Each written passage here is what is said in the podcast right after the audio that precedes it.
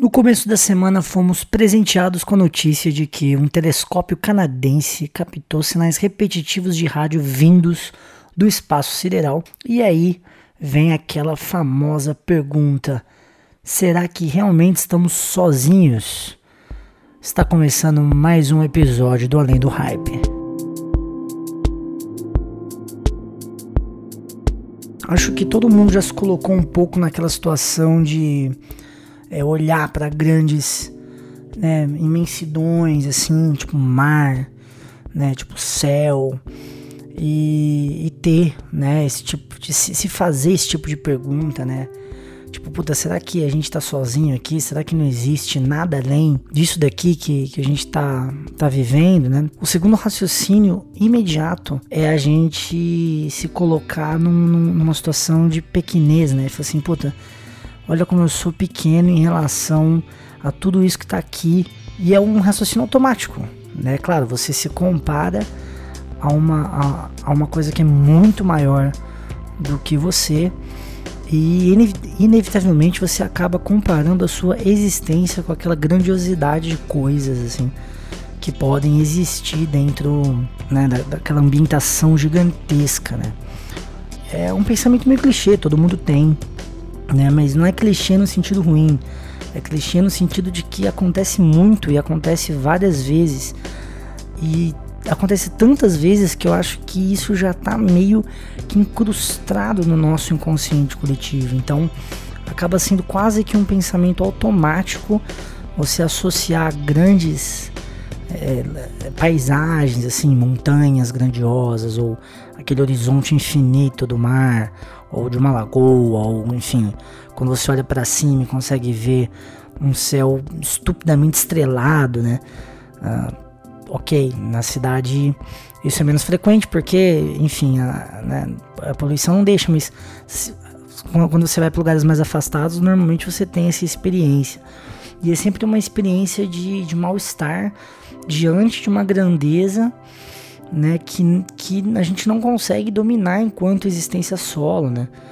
Então eu acho que esse tipo de você se apequenar diante dessas grandezas é, já é um, um, um, uma coisa natural, um gatilho natural né, do seu próprio cérebro, né, por conta de assim, né, todo mundo né? Você não foi o primeiro a ter esse tipo de, de raciocínio e nem vai ser o último a ter é, esse tipo de raciocínio. É engraçado que pensando agora, isso nem estava na programação do meu texto, crianças talvez é, é, tenham, tenham a mesma visão dos adultos, mas uma questão mais de admiração e não de se colocar como sendo menor. Tipo assim, olha que foda que é isso daqui, olha, é mais como um ponto de referência do que necessariamente um ponto de frustração, né? É, parece que a gente quando olha para essas grandes imensidões, a gente se, se apequena no sentido de, de realmente não usar aquilo como uma referência a ser alcançada, e sim como uma referência de, nossa, Olha que bosta que eu sou, né? Diante disso tudo que tá aqui. Talvez por isso a gente observe pouco grandes é, naturezas, ou olhe pouco pro céu, olhe pouco para cima, porque isso traz pra gente um sentimento meio de puta, como eu sou um merda, né? Se sentir um merda nunca é muito legal.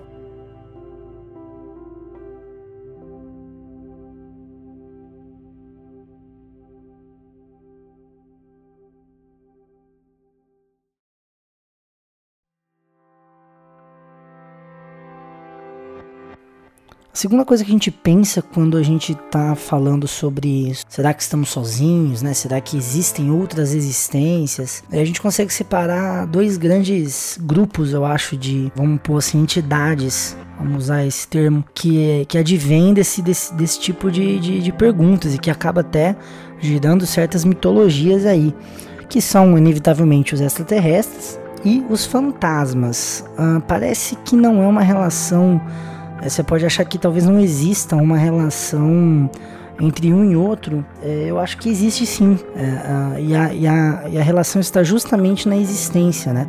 O primeiro de coexistir, né? De ser uma vida que coexista com a gente, porque não é possível. Claro, isso no pensamento, né? É, é, é, num pensamento mais genérico, né? Não, é, não seria possível, é, é, ou seria desperdício de espaço, vamos dizer assim, ter só gente de vida inteligente, né? Dentro dessa imensidão toda e tudo mais. Então, a gente espera e a gente torce, ou pelo menos a maioria espera e torce, torce entre aspas, né? Para que haja né, vidas fora daqui, vidas parecidas com, pelo menos, com a nossa, ou vidas ou inteligentes ou é, cognitivamente parecidas com a gente, né? não necessariamente fisicamente, mas cognitivamente, ou seja, que tenha inteligência, que tenha inteligência suficiente para poder se comunicar e tal. E o fantasma é uma, é uma pós-existência. Tô falando fantasma no sentido mesmo assim de, de pós-mortem mesmo, assim. Porque aí se você for entrar no, na questão do fantasma, você vai poder falar sobre espíritos, enfim, entidades metafísicas, que também faz parte um pouco, acho que, desse processo é, de, de, de, de querer que existam coisas assim para além da nossa própria existência. Não é nem questão pra, do para além da nossa morte, eu acho que é para além da nossa própria existência.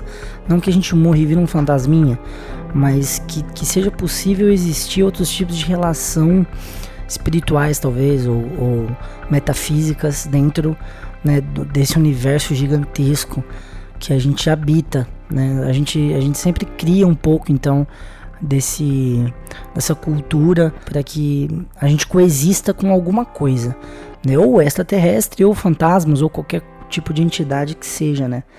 E por que que, isso acontece, assim? É, e é interessante antes de falar do porquê que isso acontece, ou do porquê que eu acho que isso acontece, é interessante colocar que a maioria das produções da cultura pop que envolvem ou extraterrestre ou fantasma são filmes que são taxados de terror. E por que será isso, né? Por que, que, que necessariamente essa coexistência com outras entidades ou outros seres, elas necessariamente têm que ser aterrorizantes? E eu creio que isso seja por conta de uma espécie de um narcisismo existencial nosso mesmo. Né? No fundo, no fundo, a gente quer estar tá sozinho, a gente quer ser o filho único né, da, da, da, do universo. Assim. E ter coexistências com outros seres ou outras entidades seria uma espécie de repartir né, toda essa experiência de existência. E isso é uma característica narcísica é, é, é, é da nossa própria existência né? E de uma certa forma isso não é tão de tão ruim, porque isso garante, claro, a nossa própria sobrevivência enquanto seres, né? Que existem, seres é, entes, né? Que estão aí, que vivem, né? E desfrutam é, dessa, entre aspas, realidade possível. E, e também é, você coexistir, você tem a questão de, de que eles estão te roubando um espaço que talvez te pertenceria eu acho que também existe um pouco dessa lógica. Tipo, puta, é, você olha para o céu e fala, nossa, imensidão. Você olha para o mar, nossa, imensidão. Mas é a sua imensidão. Né? Uma imensidão é uma imensidão própria. Então a gente acaba quase que transformando um conceito de existência num conceito de propriedade.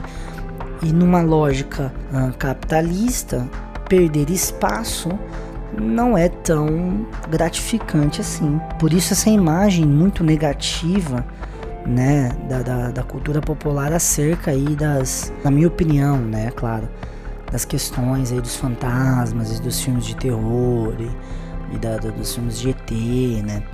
Talvez é, é, não tenha, não, não seja claro um olhar imediato, né? Isso não é um olhar imediato, claro. Os filmes não são feitos com é, propriamente com esse olhar, mas é inevitavelmente quase uma, uma, uma interpretação quase que do inconsciente coletivo de novo de quem produz, né? É, lembra lá no começo eu tinha falado que é, que o nosso inconsciente coletivo ele já tem uma relação lógica com grandes espaços, que é uma relação ruim de, de pequenez.